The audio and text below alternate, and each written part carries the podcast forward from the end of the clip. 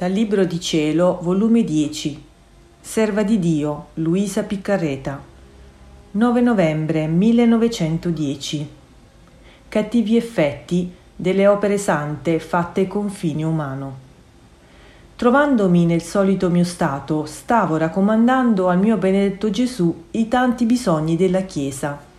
E Gesù mi ha detto, Figlia mia, le opere più sante fatte con fine umano sono come quei recipienti crepati che menandosi dentro qualunque liquore a poco a poco scorre a terra e se si vanno a prendere quei recipienti nei bisogni si trovano vuoti.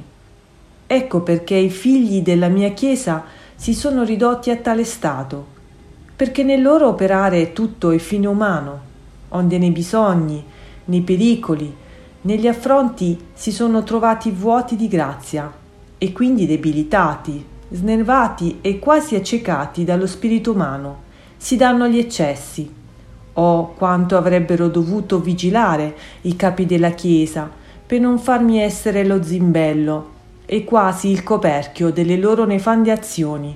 È vero che ci sarebbe molto scandalo se si penitenziassero, ma mi sarebbe di minore offesa che quei tanti sacrilegi che commettono. Ahi, mi è troppo duro il tollerarli.